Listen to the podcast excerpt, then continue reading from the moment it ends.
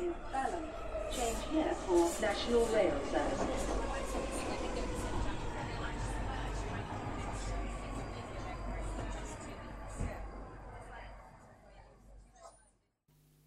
Bine ai revenit în stația Londra. Eu sunt Manuel Cheța de la manuelcheța.com și tu asculti podcastul Un român în Londra. Suntem de data aceasta la episodul numărul 196 denumit Mișcări în teren. În acest episod vreau să vorbesc despre COVID-ul endemic și despre manevre ieftine pentru home office, dar scumpe pentru imigranți. Înainte de orice, vreau să fac un mic anunț. Podcastul de fapt este partea Think Digital Podcast Network și mă găsești pe Podbean, iTunes, Spotify, radio.uk, pe Chris Media și pe YouTube. Linkuri către toate punctele astea le găsești în show notes. Bineînțeles că de fiecare dată fac și o recomandare de carte. Sunt deja la cartea numărul 4 din colecția Gateway din seria asta Dune de Frank Herbert și bineînțeles mai am puțin și imediat ajung la cartea numărul 5 și pe 6 și merg pe mai departe. Dacă nu ai citit și vrei să citești un SF fain, citește Dune de Frank Herbert. Bineînțeles, vreau să laud o serie de oameni faini. Sunt cei de la Rand E Hub, care te ajută pe probleme de Brexit și de muncă. Sunt, desigur, preferații mei de, la, de 3 Million pe Twitter, care se ocupă de drepturile europenilor în UK.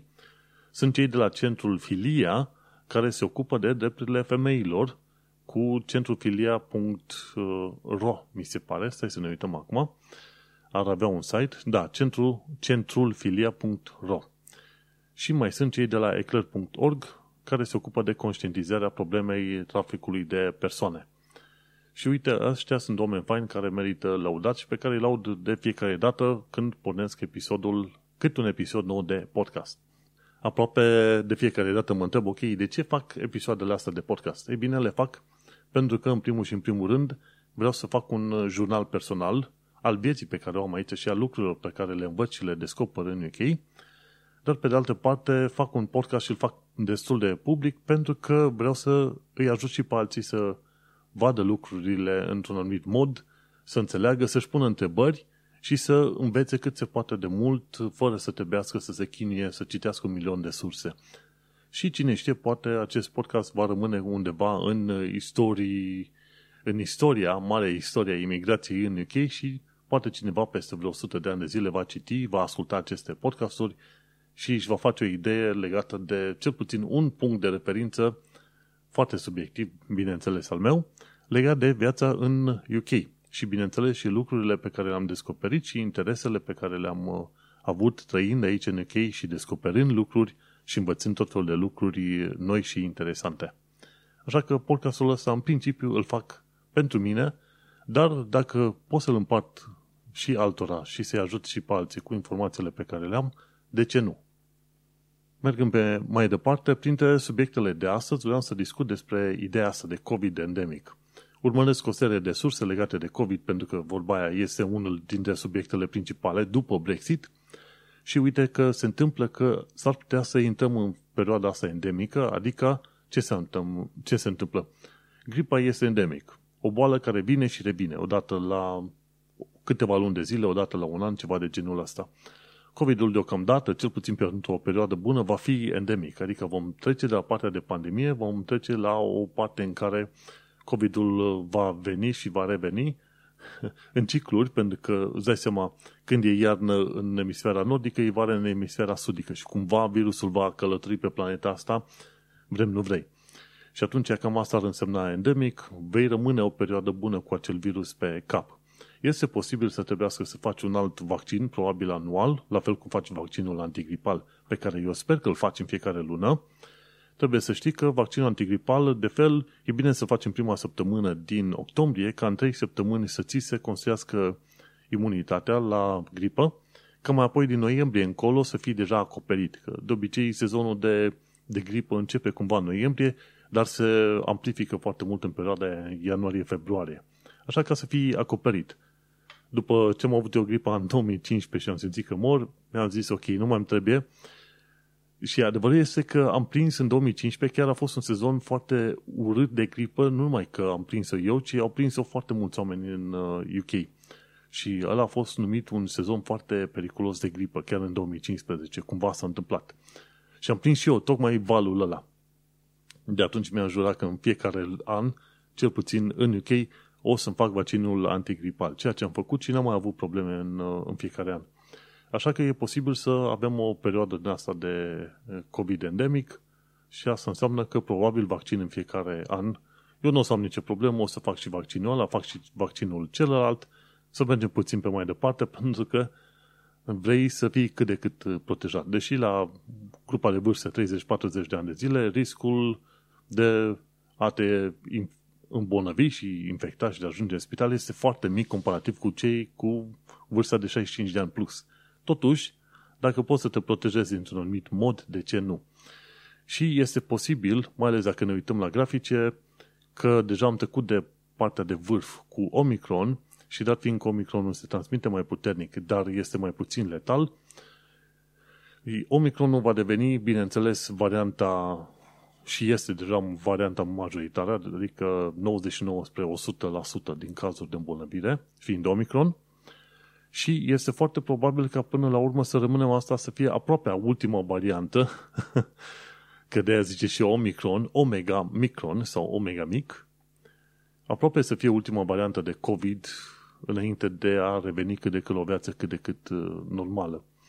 Și este posibil ca să ieșim și să scăpăm de orice fel de restricție undeva pe la finalul lui ianuarie în UK, ceea ce este un lucru extraordinar de bun.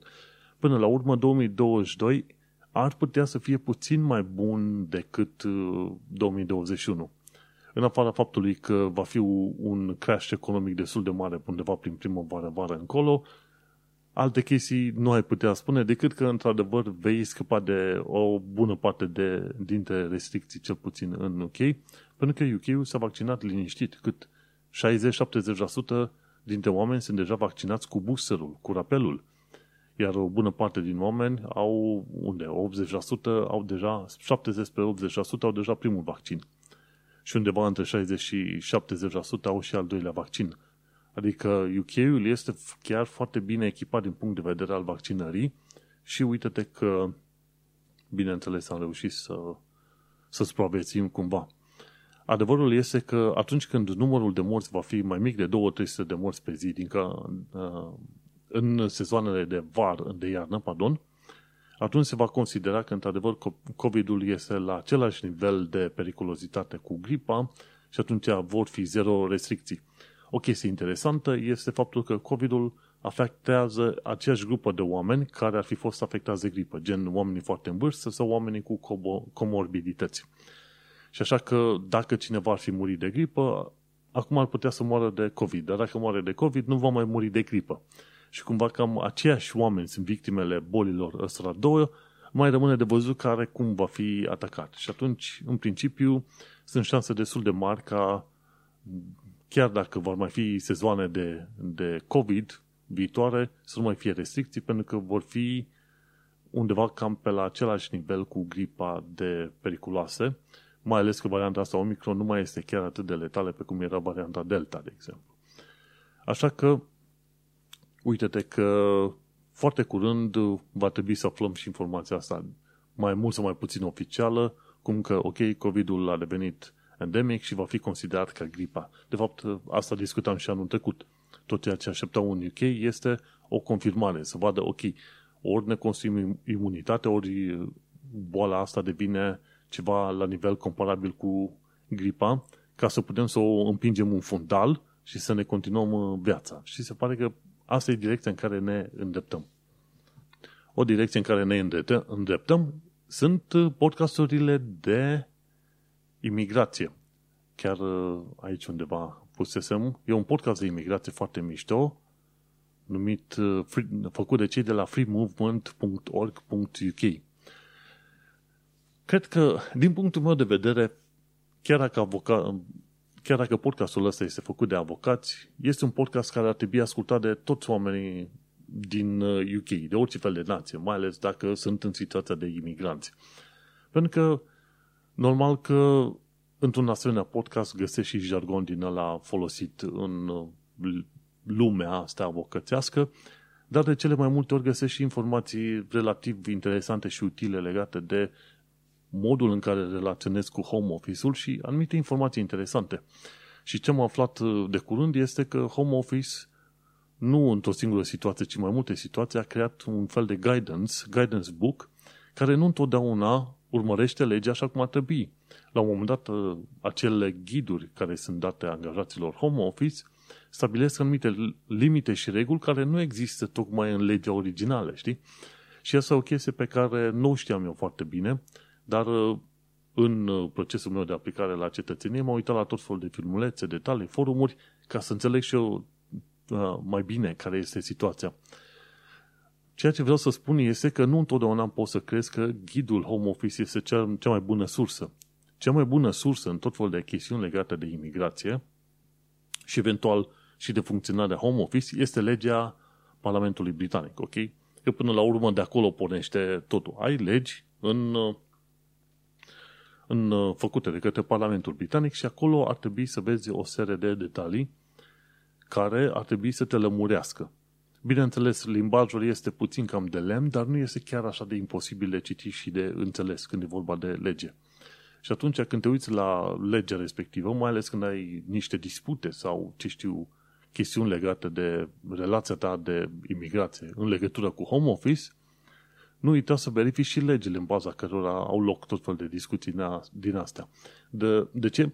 Pentru că în podcastul ăsta de imigrație, făcut de cei de la freemovement.org.uk, nu odată se discută de chestiune la care trebuie aplicată discreție. Discreție în sensul că agentul la un moment dat, conform legii, poate să decide că o aplicație să poate merge mai departe. Nu trebuie blocată, chiar dacă guidance-ul de la Home Office spune că în, punct, în situația respectivă ar trebui blocat. Înțelegi? La fel cum guidance-ul pentru Home Office, când e vorba de victimele unor atacuri sau unor hărțuiri, este, guidance-ul general este să se uite la victima perfectă, știi? Adică dacă tu ești, să zicem, la un moment dat bătut, jefuit de către cineva și ții și bătaie pe, cu ocazia asta, deci o tâlhărie cu violență, dacă tu spui că ești ok, că ai doar o urmă foarte mică și că tu vrei să arăți că e un brave face și că este tot ok, la un moment dat sunt șanse mari că, conform ghidului Home Office, tu nu reprezinți ideea de victimă ideală. Și pentru că tu nu reprezinți ideea de victimă ideală, ei nu vor mai nu vor insista prea departe cu cazul respectiv și uh, cumva te vor uh, ignora, te vor lăsa deoparte.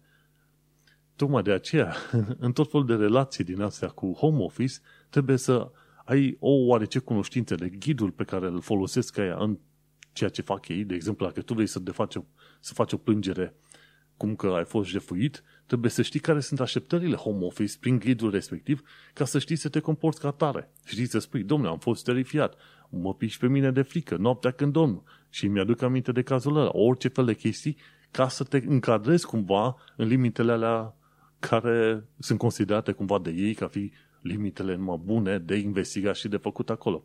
Și asta e o chestie destul de tristă când trebuie să se întâmple de asta. Și la fel și în situațiile cu imigranții. Mai ales că Priti Patel și guvernul ăsta conservator creează un fel de narrativă din aia foarte interesantă în jurul ideii de, de exemplu, imigranții legali. Conform tratatelor internaționale, așa ceva nu uh, azilanți ilegali, pardon. Imigranți ilegali, da, există, dar nu azilanți ilegali. Știi? Conform tratatelor internaționale, atunci când cineva, oricine, de oriunde vine, prin orice țară a trecut, vrea să vină în UK și intenția este să se ducă să se întâlnească cu autoritățile să ceară azil, din punct de vedere al legilor internaționale, asta este un lucru perfect legal, știi? Atâta timp cât intenția clară este să te duci, nu contează prin ce țară ai trecut, dar să ajungi în uh, portul Dover, de exemplu, cum se întâmplă în momentul de față, și să zici, uite, vreau să cer azil politic. Și atunci, conform legilor internaționale, nu numai pentru UK, ci, ci și pentru România și orice altă țară, este să preiei omul respectiv, judeci cauza, verifici, pe aia consider dacă într-adevăr este pe merit sau nu. Înțelegi? Dar uh, nu odată am auzit și eu multe cazuri în care uh, refugiați veneau din zona Serbiei și România îi trimitea înapoi peste Dunăre, înapoi în direcția Serbiei, fără să facă verificările și alte chestii. Deși uh, oamenii respectivi se întâlneau într-adevăr cu polițiști, cu grăniceri, cu ce vrei tu pe acolo și spunea, domnule, vrem să cerem azil.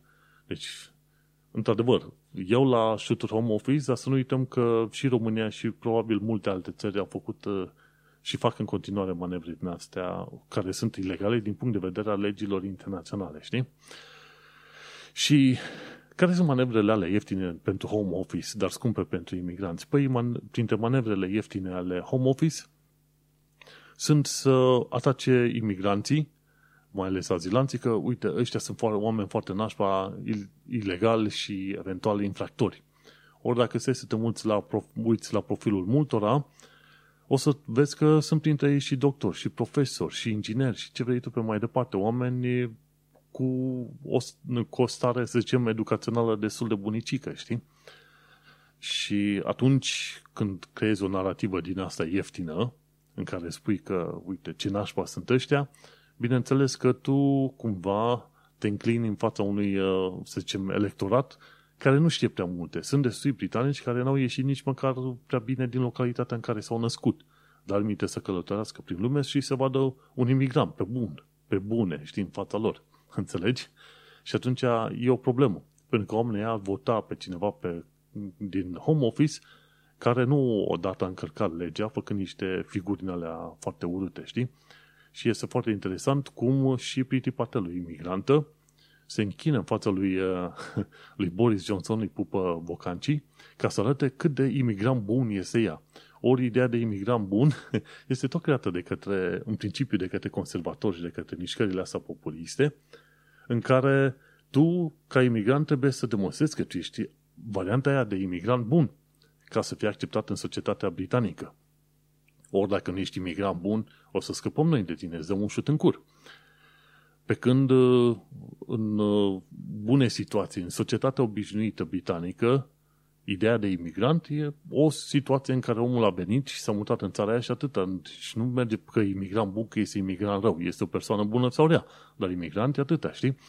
Și atunci e ieftin pentru home office să promoveze uh, chestiuni de genul căutăm doar imigranți buni dar uh, fără să se uite la faptul că, zicând de chestii de astea, imigranți buni versus imigranți răi, azilanți legali și ceva alte chestii de genul ăsta, fără să se uite la faptul că, în consecință, cumva atacă toată masa de imigranți. Și aici e vorba și de români, și de germani, și norvegieni, ce vrei tu pe acolo, înțelegi? Și cumva scopul declarat al Home Office este, domne, vrem să blocăm cumva accesul imigranților ilegal la orice fel de servicii în UK.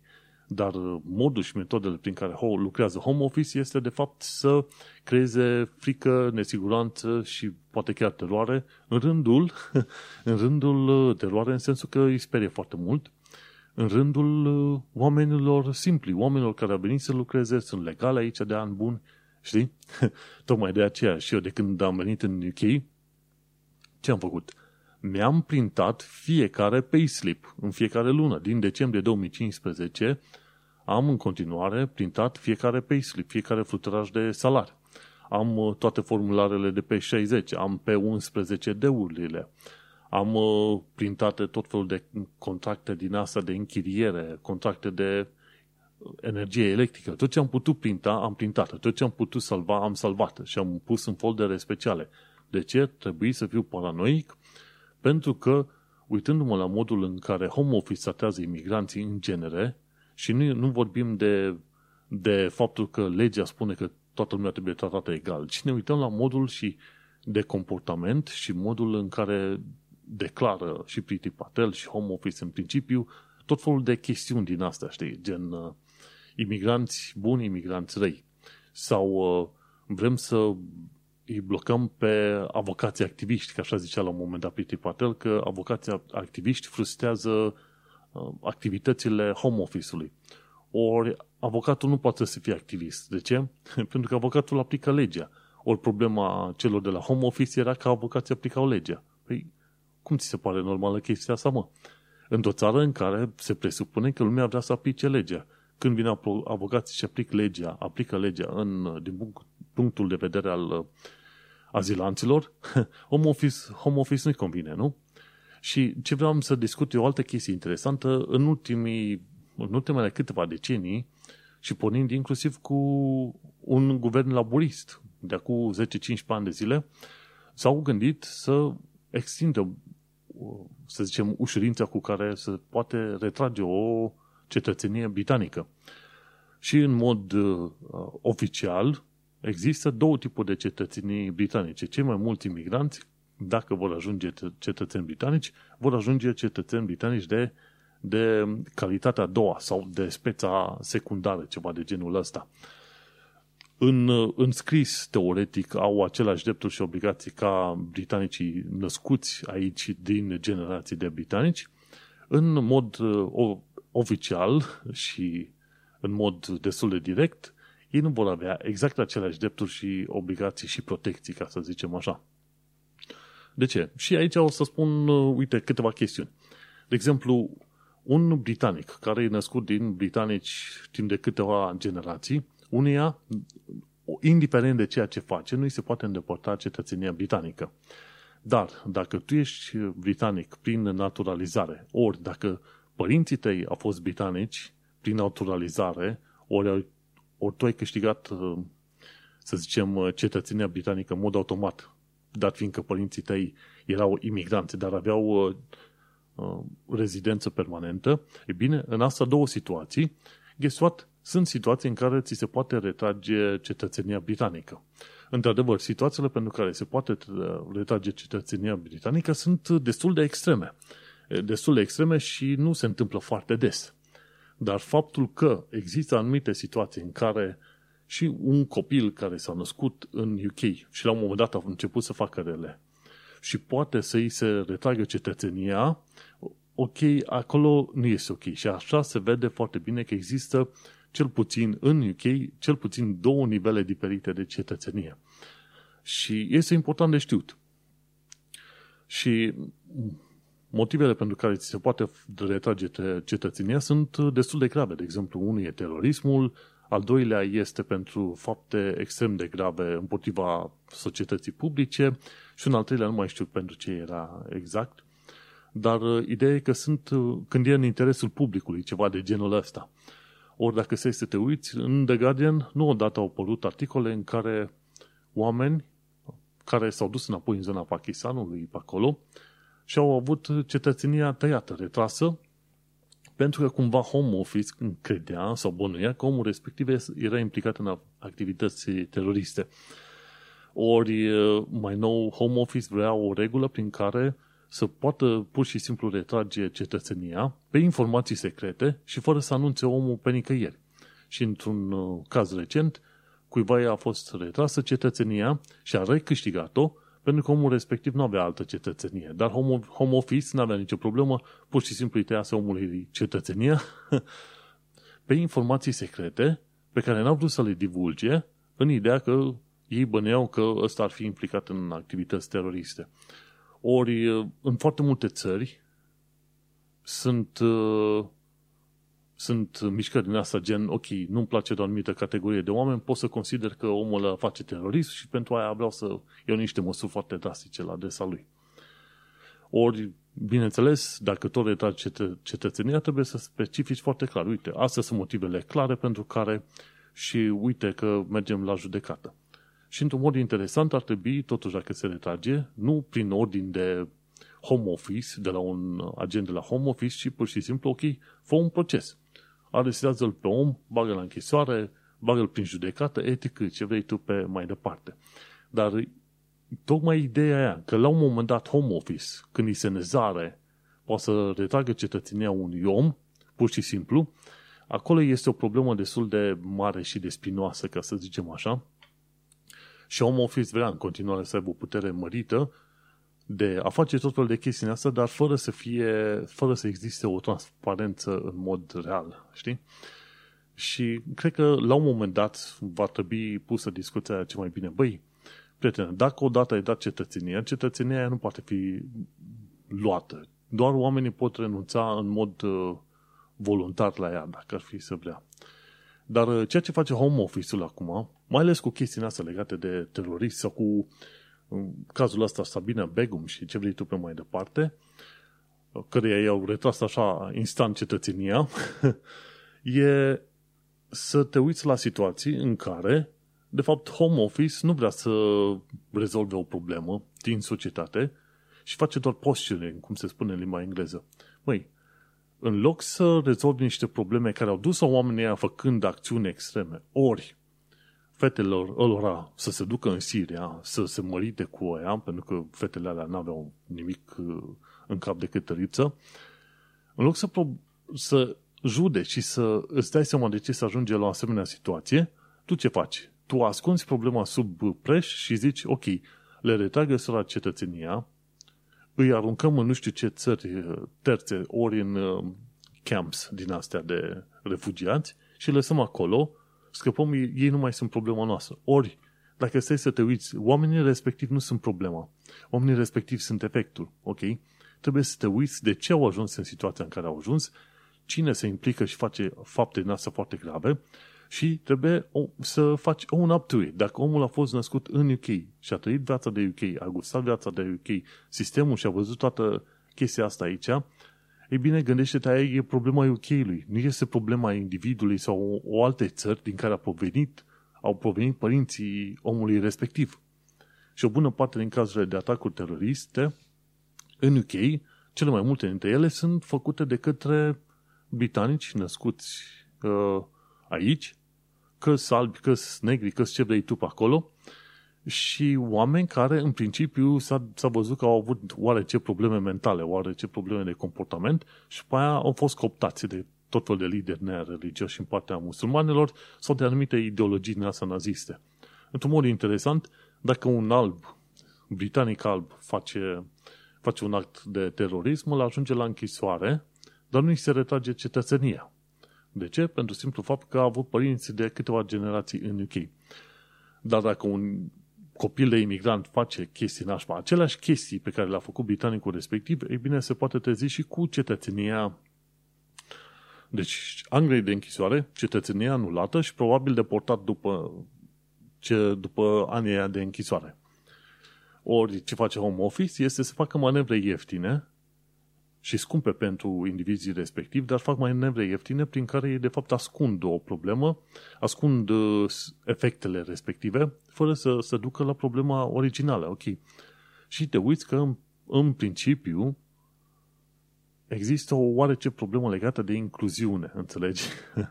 De incluzie. Există foarte mult silos, există foarte mult walled gardens, cum se spune, comunități în care nu există penetrare foarte mare a, să zicem, uh, vieții britanice și acceptare, înțelegi?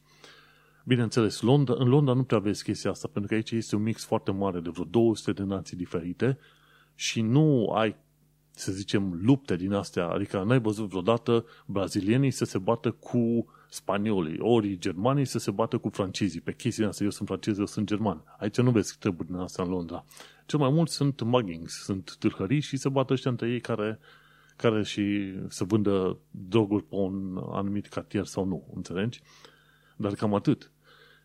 În schimb, în alte părți sunt, sunt oarece probleme cu oameni care stau închiși în comunitățile lor. De exemplu, există ONG-uri destul de multe care se ocupă cu probleme de est europeni și este greu să penetreze acele comunități. Guvernul UK cumva depinde aproape în mod exclusiv de ONG-uri și zice, lasă, aruncăm niște bani în ONG-urile astea și pe aia gata.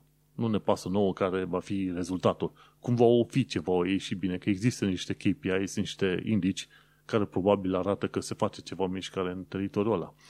Dar, uh, cum am discutat probabil și din primele episoade ale podcastului ăstuia, apar probleme destul de mare, mari în uh, două direcții. Și comunitatea în sine trebuie să lucreze pentru integrare în UK, ceea ce și eu cer în fiecare episod de podcast, zic, domnule, trebuie să vrei să înveți de cultura și valorile locale.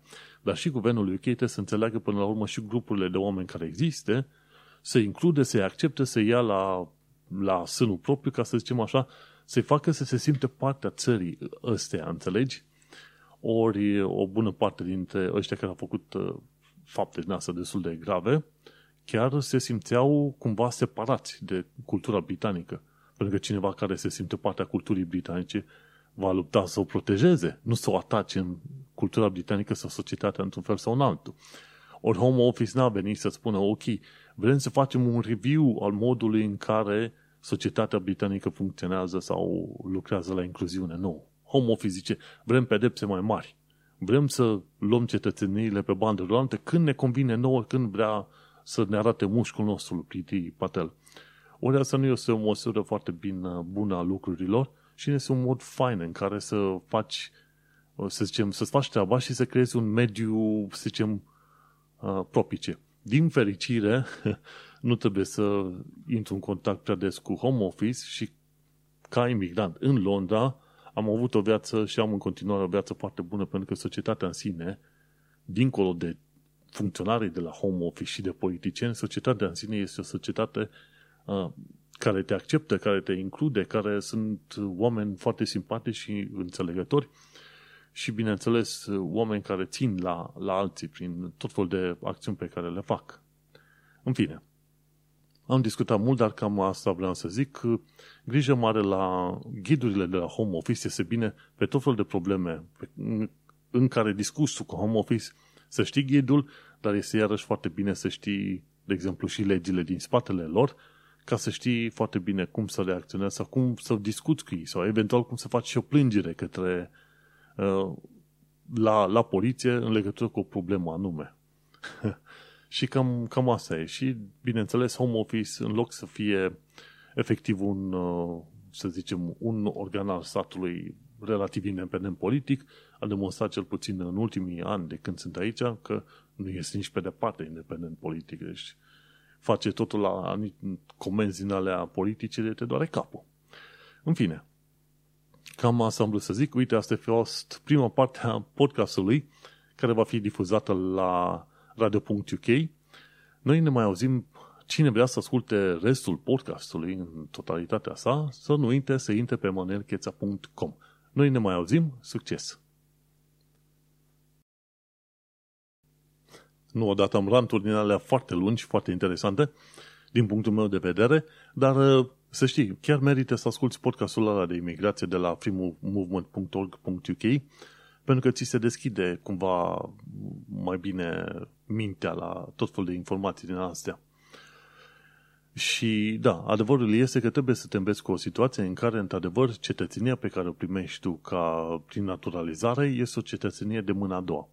Este foarte faină, e mișto, trebuie să te împaci cu ideea, Bineînțeles, asta nu te face, să zicem, în principiu mai puțin britanic decât restul britanicilor, dar trebuie să știi că există situații în care tu vei fi considerat cel puțin în ochii home office mai prejos decât un cetățean britanic din generație în generație aici. Și să nu uităm, sunt situații în care când, când BBC-ul scrie, de exemplu, despre o persoană care are mai multe naționalități, dar printre care și britanic, o să, o să numească dual national, în loc să zică ăla e cetățean britanic. Ceea ce ar fi corect. Dacă e o situație, cum e situația cu profesoara iranian, britanică iraniancă, ținută în închisoare degeaba în Iran de ani întregi, întotdeauna mi se pare că BBC scrie foarte des uh, dual national. Nu, prietene. A câștigat până la urmă și a câștigat cetățenia britanică, este britanică și consideră ca atare. Dar va trebui să știi că va fi o diferență de relație uh, între tine ca britanic de mâna a doua și autoritățile britanice. Cumva vei fi văzut puțin altfel și este bine să știi nuanța asta ca la un moment dat să știi cum să abordezi problema și cum să vorbești cu oamenii respectivi. Și după ce am discutat chestia hai să mergem să vedem uh, puțin de ci că ceva despre cultura britanică și o, o situație foarte faină și interesantă e legată de modul în care anumite clădiri din Londra, cel puțin, aveau, uh, făceau parte dintr-o anumită tradiție. De exemplu, iei un penny în 1933 și îl pui la baza unei clădiri. Și atunci vrei să crești clădirea, să o construiești pe acel, acea monedă de penny. Ei, uite, guess what? Ci că o monedă de un penny, făcută în 1933 și aflată sub o clădire din Londra, ar putea valora în momentul de față 100.000 de lire. Dar asta înseamnă că trebuie să, să știi unde e moneda aia și să o scoți din uh, baza clădirii respective. Tom Scott a făcut un filmuleț foarte fain pe chestia asta și a explicat uh, și obiceiul și pe unde s-au mai găsit monezi din asta de un penny din 1933. Ca informație practică, mergem pe mai departe. Dacă ești la metrou vreodată și asculti, uh, asculti un mesaj care zice inspectorul SANS uh, să se ducă la bucătărie, atunci ce vei înțelege este că există o alarmă de fum sau de foc undeva prin zona bucătăriei. Inspector SANS înseamnă ceva, este un mesaj pentru, bă, vedeți că s-ar putea să avem un incendiu sau foc pe undeva. Și SANS e de la sand, de la nisip. Și nisipul, în mod normal, e folosit în foarte multe situații pentru stingerea focului. Și uite-te cum ai aflat o chestie foarte interesantă. Când auzi de Inspector Sands, atunci știi foarte bine că se discută de un fum pe undeva, nu neapărat foc și pericol în uh, stație, dar uh, se discută de chestia asta. și mai sunt anumite chestiuni în articolul ăla de pe ionvisits.co.uk legate de coduri pe care le dau ei prin TFL și zice, zic la un moment dat, ok, dacă auzi un uh, code 5, zice, ok, avem un cod 5 la intrarea dinspre, ce știu, strada X. Code 5 înseamnă că s-au găsit sticle sparte pe acolo sau, de exemplu, code, cod 1 este sânge. Deci cineva a avut o rană sau ceva, ori a fost înjunghiat și e sânge. Se vede sânge la zona respectivă, știi? Și nu uita să intri pe articolul de la invisits.co.uk care e chiar la secțiunea de informații practice ca să vezi și tu mai bine chestiile astea. La Viața în Londra și în Sănătate am pus un vintage pose, foto cu St. Pancras Station. O perioadă n-am mai pus imaginea asta, linkul către imagini, dar ar trebui să mai pun mai des. Tipul ăsta de la Ian Visits mai pune din când în când poze din alea mai vechi. Și foarte interesant de văzut așa istoria și tu fiind în Londra, într-o zonă istorică, efectiv, într-un oraș de vechi de 2050 de ani de zile. 2070 de ani acum, gata. Și e fain să vezi poze din alea vintage din anii 1800, 1900, ceva de genul ăsta. Și tot la viața în Londra și în sănătate, uite-te că pe, pe lângă faptul că există nhs.uk slash help, de unde poți să primești tot fel de, de ajutor din asta pe linie psihică, există și Isolation Support de la East European Resource Center, uh, da, Resource Center, care are oameni, care are români, est europeni, care te pot ajuta în probleme în astea legate de sănătate mentală.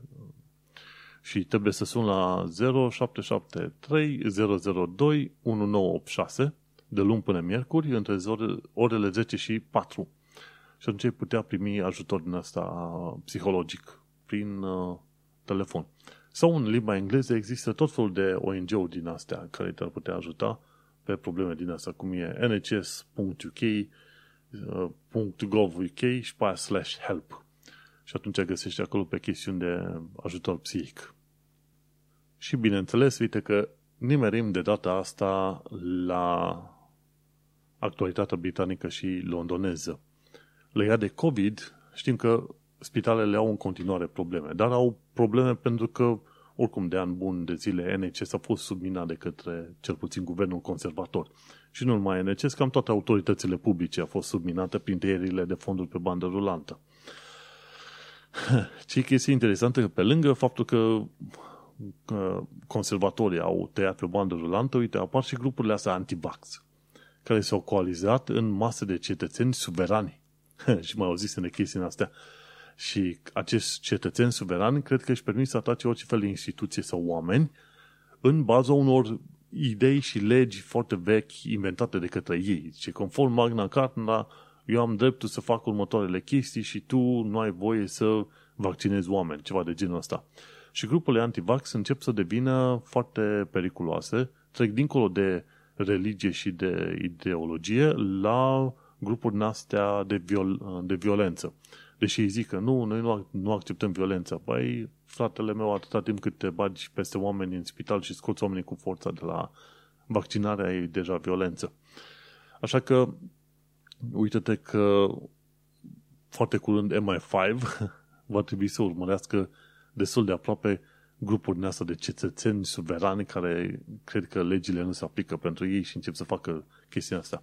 Și o să vezi că grupurile de antivax sunt și grupuri de conspiraționiști. Ca să merg mână-mână, știi?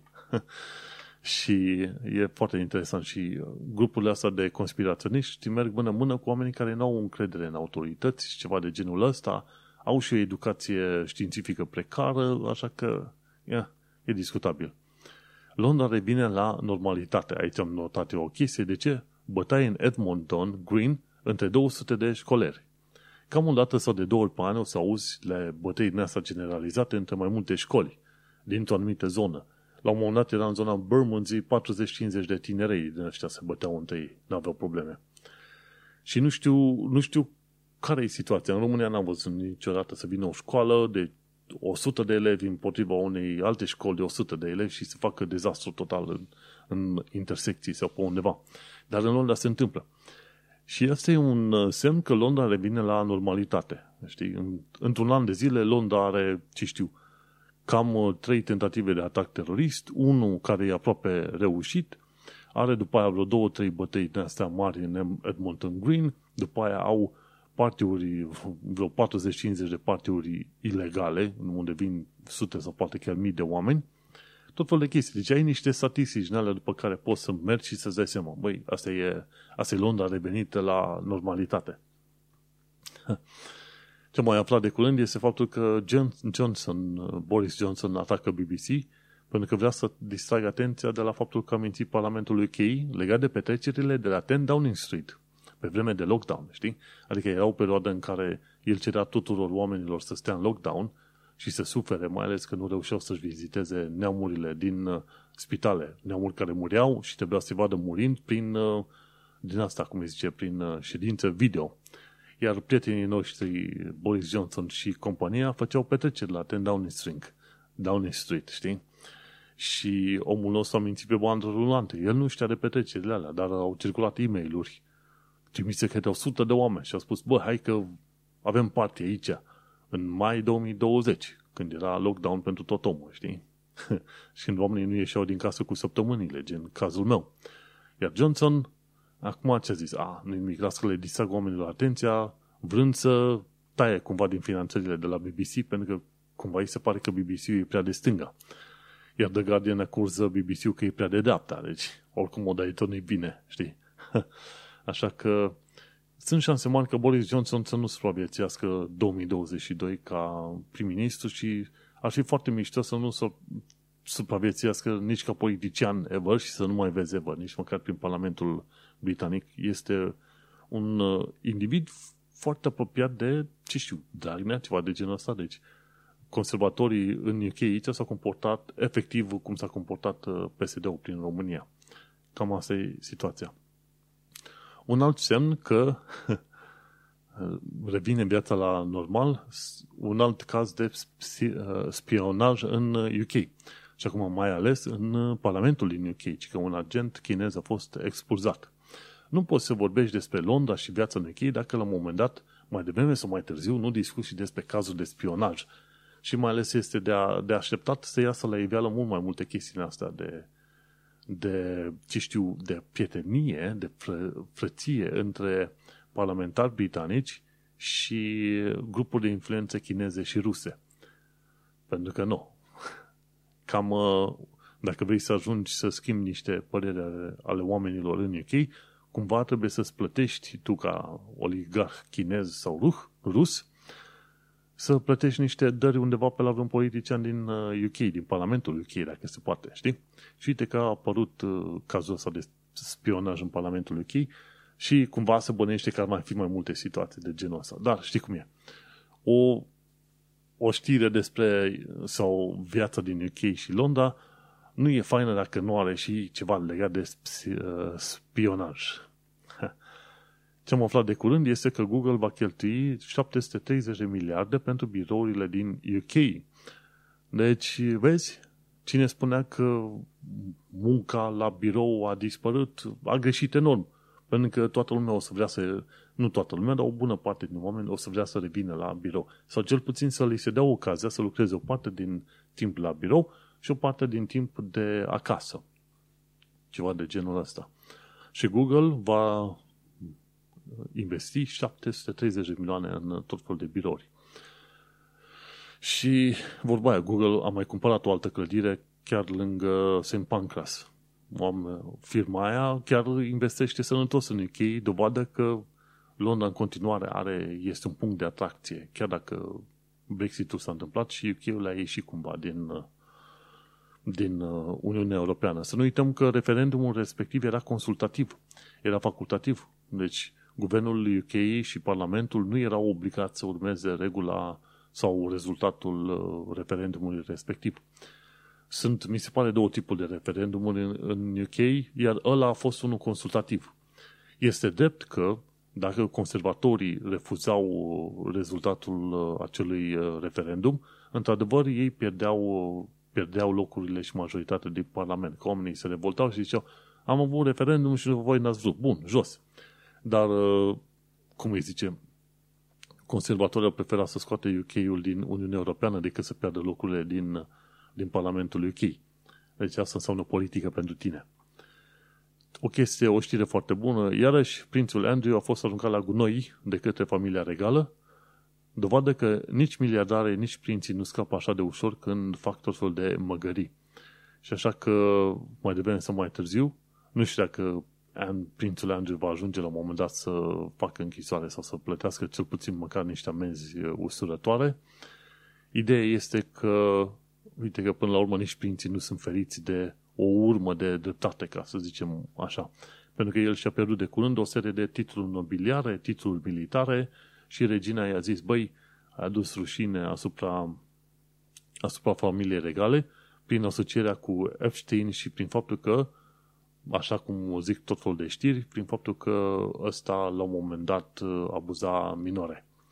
Ups! Prințul Andrew nu mai e prinț, e doar un Andrew care trebuie să se judece pe linie civilă de unul singur. Și așa că, până la urmă, regina a trebuit să-i dea peste bot și să zic, hai, marș la plimbare. Mergem pe mai departe, ci că Lăurzii au dat de pământ cu legea protestelor înaintată de Home Office și, guess what? Misoginia a devenit hate crime în UK. Acum, de la a deveni lege și până când a, a existat norme de aplicare, mai e ceva timp. Dar, într-un mod interesant, în UK, misoginia este considerată mai nou, este un hate crime. La fel cu a te comporta urât față de cineva, doar pentru că este de altă culoare sau de altă nație față de tine, știi? Iar Home Office avea o lege a protestelor foarte ciudată și restrictivă și aia a fost, uh, să zicem, uh, refuzată de către cei din casa, camera lorzilor. E curios lucru ca niște oameni care n-au fost aleși în mod direct de populație, gen camera lorzilor, să fie mai interesați de norme și proceduri democratice decât camera comunelor, de unde sunt ăștia din home office și așa mai departe. Este curios ca, la un moment dat, democrația să fie apărată de o structură care nu este democratică. Este, este o, o, o ipocrizie, cum să zicem așa, foarte ciudată, nu? o altă chestie faină, interesantă, este faptul că și asta e ultima știre a zilei de astăzi, 30 de firme din UK participă la un program pilot cu 4 zile de muncă pe săptămână. Și în tot felul de situații în care am auzit este faptul că oamenii care au trecut de la 5 la 4 zile au reușit să facă la fel de multă muncă ca în uh, restul de 5 zile și productivitatea n-a scăzut, viața a fost bună pentru toată lumea. Și atunci, într-adevăr, te întreba de ce nu face toată lumea treaba asta și cum de s-a ajuns la ideea de, ce știu, 5 zile. Ei, să nu uităm că prin 1900 se muncea 7 din 7. Și pe la 1800, ce știu, 80, lucrau și copii de cel puțin 10 ani de zile. Și pe la 1830 la fel și lucrau nu 2, 3, 5 ore, lucrau 10 ore, 12 ore, 14 ore pe zi, știi? Și după aia, în timp, s-a redus de la 7 zile lucrate până la 6 zile și pe aia la 5 zile. Și, bineînțeles, la un moment dat au zis, băi, nu mai vrem cei sub 16 ani să nu, să nu mai fie obligați să lucreze sub nicio formă și nicio firmă să nu mai fie, să nu accepte uh, muncitori copii. Știi, copiii se trimite la școală. Și mișcările astea s-au făcut în principal, mi se pare, datorită Uniunii Sindicatelor sau datorită sindicatelor. Și au zis, băi, hai că se poate să ai și o viață mai normală lucrând mai puțin, nu, trebuiască să, nu să trebuiască să tragi 12-14 ore, 7 zile din 7. Și acum uite că lucrează 30 de firme, vor testa chestia asta timp de 6 luni de zile și vedem cum, cum va ieși. Sunt foarte curios. Acum, în cazul meu, știi cum este? Ideea este că eu aș putea foarte bine să, să sper la o situație în care să nu trebuiască să muncesc deloc, ci doar să îmi fac hobby-ul meu de zi cu zi, orice ar fi, uh, orice aș vrea să fac eu. Și vorba aia, ca întrebare de final de episod, ce faci tu cu o zi în plus pe săptămână? Să zicem că în UK se trece la munca, la săptămâna de muncă de 4 zile din 7. Ce faci tu cu o zi în plus pe săptămână, o zi liberă? Eu, în mod sigur, cine știe, poate chiar m-aș pune să mai scriu articole pe manuelcheța.com ori aș mai face alte chestii legate de hobby-urile mele. În mod sigur n-aș dormi ziua respectivă, sigur aș avea ceva de făcut. Ok, mersi fain că m-ai ascultat până la final de episod, episodul fiind numărul 196, numit Mișcări în teren. Bine, mișcările astea din teren este vorba de faptul că COVID-ul va deveni endemic și, bineînțeles, home office face manevre ieftine, dar scumpe pentru imigranți. Și în acest episod am făcut un mic rant legat de ce înseamnă cetățenie de mâna a doua pentru cei prin uh, naturalizare și, bineînțeles, am vorbit o, despre tot fel de chestiuni legate de, ce știu, actualitatea din UK și revenirea la normalitate în uh, Londra. Eu sunt Manuel Cheța de la manuelcheța.com, tu ai ascultat podcastul Un Român în Londra, iar noi ne mai auzim pe data viitoare. Succes! The next station is Balham. Change here for National Rail Service.